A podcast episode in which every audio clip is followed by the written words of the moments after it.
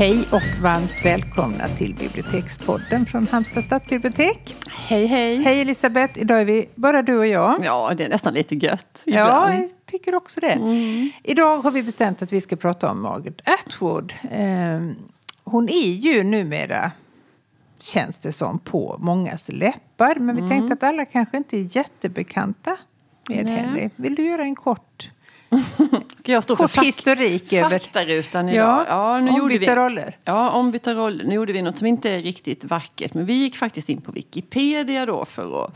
Ni vet allt det här med källgranskning och källkritik och så. Men nu valde vi den enkla vägen. Och vissa saker måste man ju ändå tänka stämmer som står där. Ja. Kanske ganska mycket. Ja, hon är i alla fall hon är född och verksam i Kanada. Och hon föddes eh, 1939. Det betyder att hon är 78 år. Eh, ja, och sen så står det, nu börjar liksom biografin med att beskriva hennes föräldrar Hur och hur de träffades, träffades. Ja, det var väldigt, eh, grundlig artikel, Mycket kan man säga. grundlig. Ja. Alla mammas namn och alla pappas namn. Och eh, pappan var entomolog. Vi tror att det har med insekter att göra, Ja, men vi har faktiskt inte tagit reda på det. Var Jan- Jan, Janne, vår tekniker, som sa det. Precis. Ja. Och mamman skulle då bli nutri- nutritionist. Ja, detta var en liten utvikning. Och så hade, de fick tre barn, så hon har två syskon, Margaret. Ehm, och sen hoppar vi fram lite här. Hon började i skolan i Toronto när hon var åtta år. Och så står det så här, det tycker jag är lite lustig formulering. Hennes stora utmaning var inte mobbning. Trots skildringen i romanen Kattöga. Där någon drar ju genast liksom att hon själv skulle ha varit utsatt för det för att hon har skrivit en schysst bok. Det är Det är jättekonstigt. superkonstigt. Utan det som var jobbigt för Margaret, den unga åttaåriga Margaret, var mötet med jämnåriga flickor som var snobbigare och mindre vana vid skogslivet. Ja. Ja, men hon var duktig i skolan och eh, så hade hon då ett nedärvt hjärtfel som gjorde att hon ofta var trött. Det kan man ju känna igen. Lite utan igen. Känner, kanske ska gå och kolla Ja, pumpen. kanske. Ehm, ja, och hon ville också, alltså hon upptäckte det här med att skriva och ville bli författare. Men samtidigt så skulle hon också kunna försörja sig. Så hon ehm, började studera botanik och zoologi och kemi. Det var väl lite i mam- mammis och pappis fotspår där.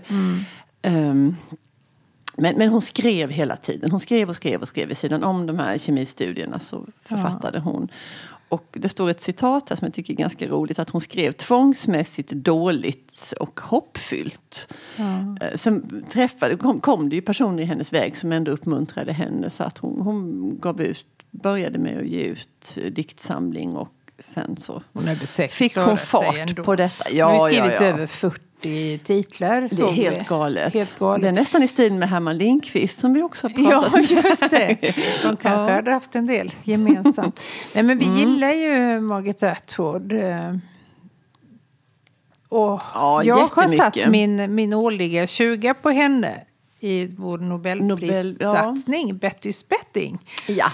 Eh, men kanske att det blir svårt med tanke på Alice Munro. Som fick det då. Ja. Men det Samma hade nationalitet, kvinnor båda två. en kvinna från Kanada. är, vi har ju inget annat gemensamt, ska vi väl tillägga.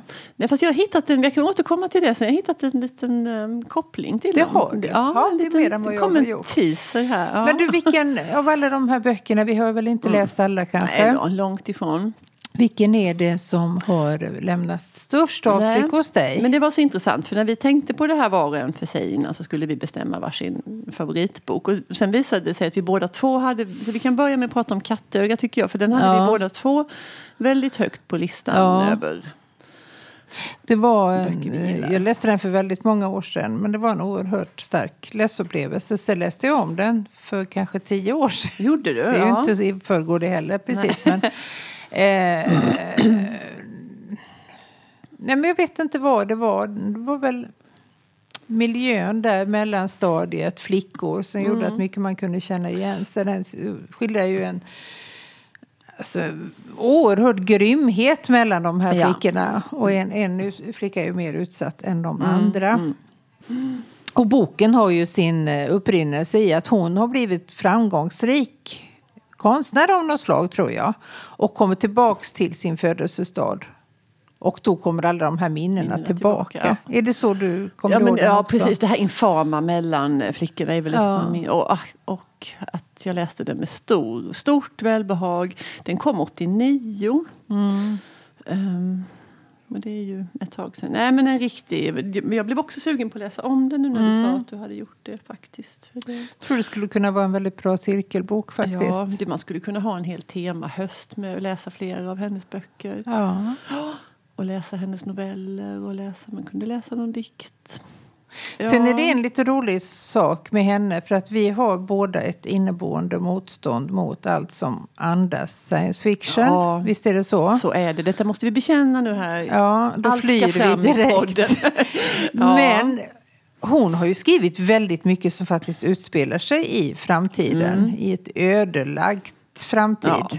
Och redan tidigt var hon väl inne på det här med miljökatastrofer och var vi Oh, var ja. på väg. Och... Alltså hon har ju varit så före sin tid. Eh, Men ändå gillar vi henne. Ja, fast jag, jag dras ju inte omedelbart till de böckerna när det står som till exempel så här som det står om, om någon av hennes böcker.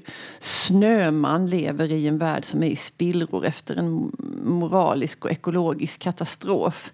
Och där det finns då bara vissa djur och insekter och barn som är rätt. Alltså när om jag läser Nej. något kort om en bok sådär så hade jag ju ställt tillbaka den Ja. faktiskt. Måste jag, Det hade jag också gjort om det bara hade varit jag inte hade vetat någonting om författaren. Men i Nej. det här fallet skulle jag kunna ge henne en chans just för att det är Atwood. jag För att hon är ja. så mycket smartare än att bara skriva en, en eh, science fiction-bok bara för att... Alltså Ja. hon säger ju någonting Jo men det gör hon, fast det djupare. är ändå någonting med den där ingången. Då hade jag ju hellre valt Rövarbruden. Ja, ja, den var ju häftig också. Ja, den var också väldigt bra. Hon är ju faktiskt fortfarande i full vigör. Ja. Eh, Jag håller just nu Mm. på att läsa hennes senaste bok som kom i höst. Och vad är det den heter? Den heter Hjärtat stannar sist. snygg Den har- titel. Ja, och den har så otroligt snyggt omslag. Oj, oj, oj. Jag faller ju... Ja, ja, men det är viktigt. Det är Ytan är faktiskt inte helt viktigt. oviktig. Nej, Nej men den är... mm, Eh, också utspelar sig i en obestämd framtid. Mm, Eh, där staten har kommit på ett sätt att... Eh, en universallösning både på brottslighet och överbefolkning. Så man låter personer bo varannan månad ute i samhället och varannan månad i fängelse. Ja. Eh, och detta säljs, alltså man får gå in i det här projektet, Mm. skriva på ett livstidskontrakt.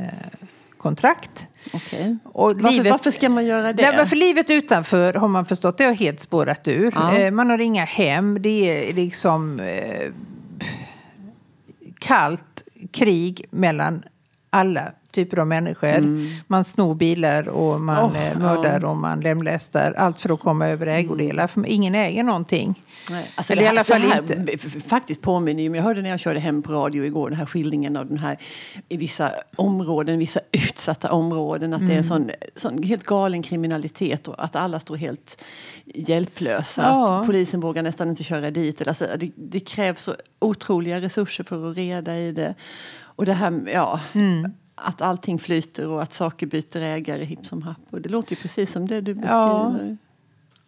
Ja. Ja. och så man får följa det här, ett ungt par som bor i sin bil. Och de får i alla fall Mm. nys om det här projektet. Och eh, den ena övertalar den andra att ja, men det är klart vi ska göra det. Ja. Och till början verkar det väldigt bra. De får bo väldigt fint. För det är det som Eh, är vinsten för dem. Det är vinsten de- för dem. Man får en trygg, Ja, säkrare varannan framtid. månad har man något Eh, Ja, och även så- i, fängelset så är det ganska... De bor ju med eh, riktiga fångar så att säga. Men maten är fantastisk. Det är kockar som står för den och så.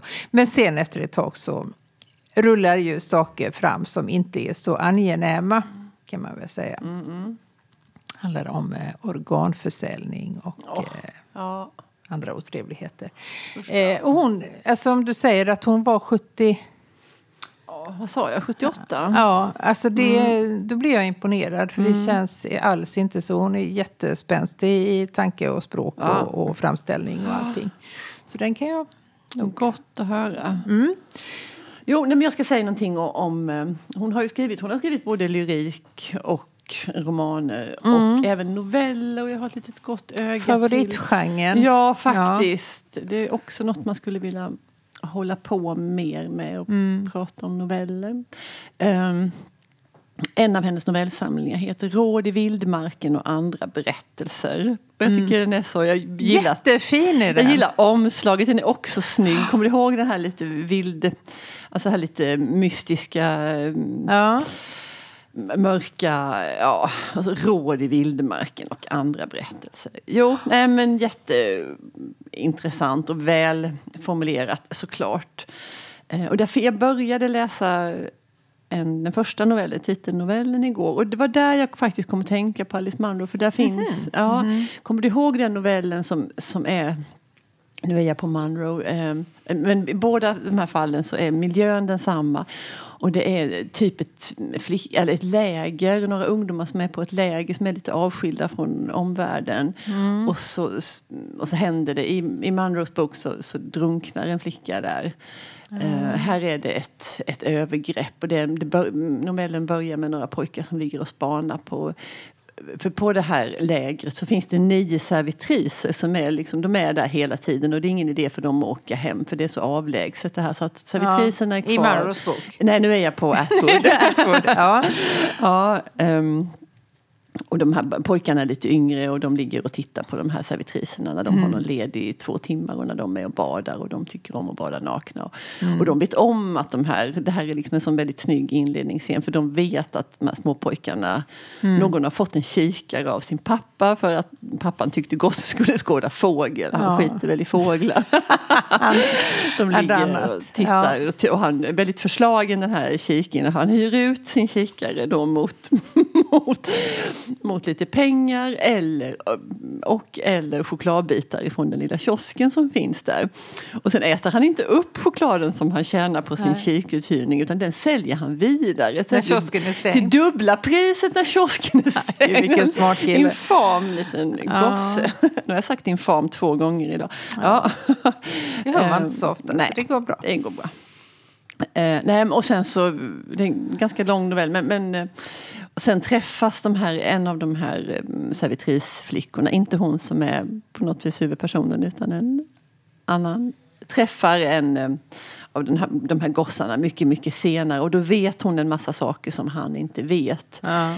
Eh, för det var ett, ja, nej men jag, jag ja, det skulle kunna vara eh, Munro, det, det, håller jag med ja, om. men, men precis. Eh, Men, eh, ja, generellt sett, jag, det, jag tycker inte att det borde ligga henne i fatet att Alice Munro har fått det det, menar jag. För att hon skulle kunna tilldelas det. Det, och det skulle kunna vara en sån där sak som akademin faktiskt skulle kunna göra för att visa att de inte bryr sig Att om de inte tänker i som- kvoter. Nej. För det är så ju löjligt, rent Ja. ut sagt. Ja, och det hade varit bra om de ville bevisa. Jag tycker de har mycket att bevisa Ja, nu för det tiden. är dags att pudla och det grövsta. Ja, Det orkar vi inte ens prata nej, om. nej, det orkar vi inte Nej, men jag skulle säga en annan Mm. sak om Margaret Atwood som är lite spännande. För det är en skotsk konstnär som heter Katie Patterson Mm. som har ett projekt som heter Framtidsbiblioteket. Mm. Eh, där hon har bjudit in ett antal författare varav Margaret Atwood är den första. Att skriva en text som kommer att läsas, den har förseglats, kommer läsas först om hundra år. Så tyvärr kommer ingen av oss. Ah, nej, det får vi ju inte då. Nej. nej. Tyvärr. Okej, men, var är Men det, det är hur, hur är den idé. förseglad? Och vad, hur ska Ja, de hitta den om hundra år? Inga följdfrågor, Nej. för jag kan inte mer Nej, än så nej, här. nej. Jag tyckte bara att det var spännande. Mycket. Ha, nu går vi till Netflix. Ja. För det är ju, om, om vi känner till Margaret Atwood så är det för att vi är så gamla och belästa. Och vi läste redan tidigt 80-tal och innan dess. Ja. Eh, men om, om några yngre människor känner till henne eller hört talas om henne nu så är det ju för att flera av hennes romaner har blivit tv-serier som finns att beskåda på Netflix. Och inte vilka serier som helst. Alltså, Inte vilka som helst. Jag måste faktiskt utnämna den första Mm. till årets ja, upplevelse Ja. i vad det handlar om. Eh, Tv, film, Ja. eh, vad du vill. Handmaid's Tale Ja. pratar vi om då. Ja.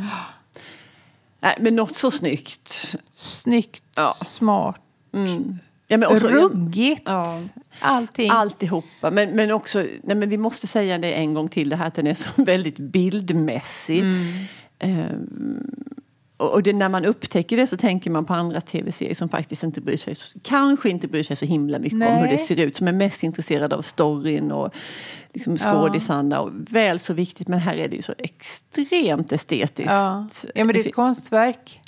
Men det handlar mycket om ljus och färg och kontraster, vitt Ja. och rött och ljus och mörker. Och, Mm. och den bygger ju på den här gamla romanen eh, berättelse, Berättelse. som du Mm, sa. Och jag tycker det visar också på hennes ehm, eh, genialitet. Mm. Att man kan ta en berättelse som hon skrev för så många år sedan, över 20-30 år sedan, Mm.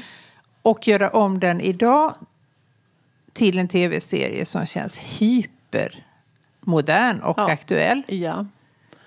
Ska vi Visst. säga någonting om vad Ja. den handlar om? ja, men det gör vi. Ja.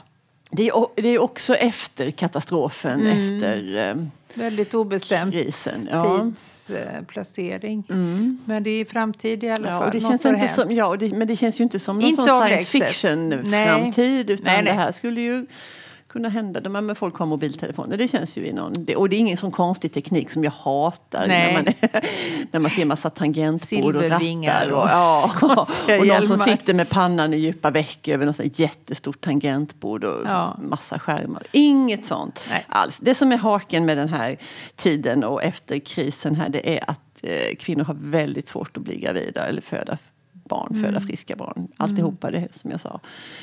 Ehm, och det är ju hemskt såklart Ja. för det betyder ju att nationen Katastrof. Mm. håller på att gå under. Ja. Och det är likadant på, i andra delar av världen får man veta så småningom. Mm. Men då för att det överhuvudtaget ska födas några barn så får man ju vara väldigt mån och försiktig med det är vissa unga kvinnor som ännu är oförstörda. Mm. Ehm, och de, ja men nu får du berätta lite. De jo, men de samlas. Man, man, får ju, man kastas ju rakt in i den här Mm. eh, staden som har skapats.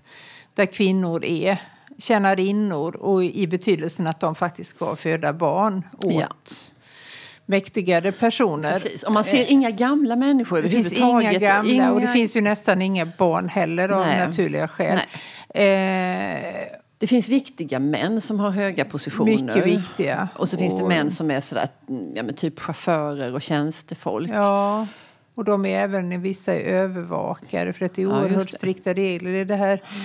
Eh, så deras enda uppgift är ju att föda friska Ja. Mm. barn. Och det sker ju på oerhört brutalt vis. Och Mm. alla som inte lyder de här eh, rigorösa reglerna straffas ju obönhörligt på medeltida sätt skulle jag kunna vilja säga. Mm. Och det finns också liksom, eh, kristna eller bibliska liksom, cit, eller citationstecken argument för det här Mm. Ja, som de oh har. ja.